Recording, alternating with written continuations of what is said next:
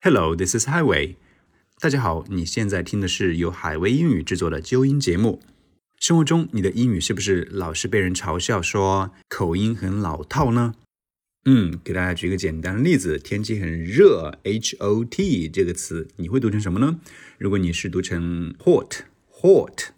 那么恭喜你了，就是老干部级别的。嗯，因为呢，我跟你有类似的经历，我们都是七零八零后啊，早期学的是朗文英语，英式的发音，所以呢，我们就有 hot 这种非常老套的发音方法。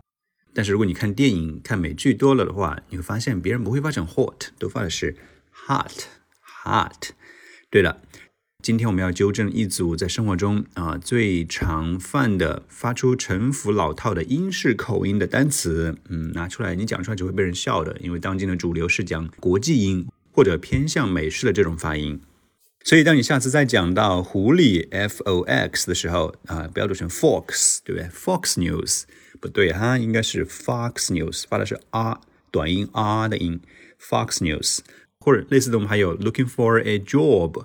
Job，good job，那别人一听就觉得啊，老干部太老套了，你的发音那应该是 good job，job，对不对？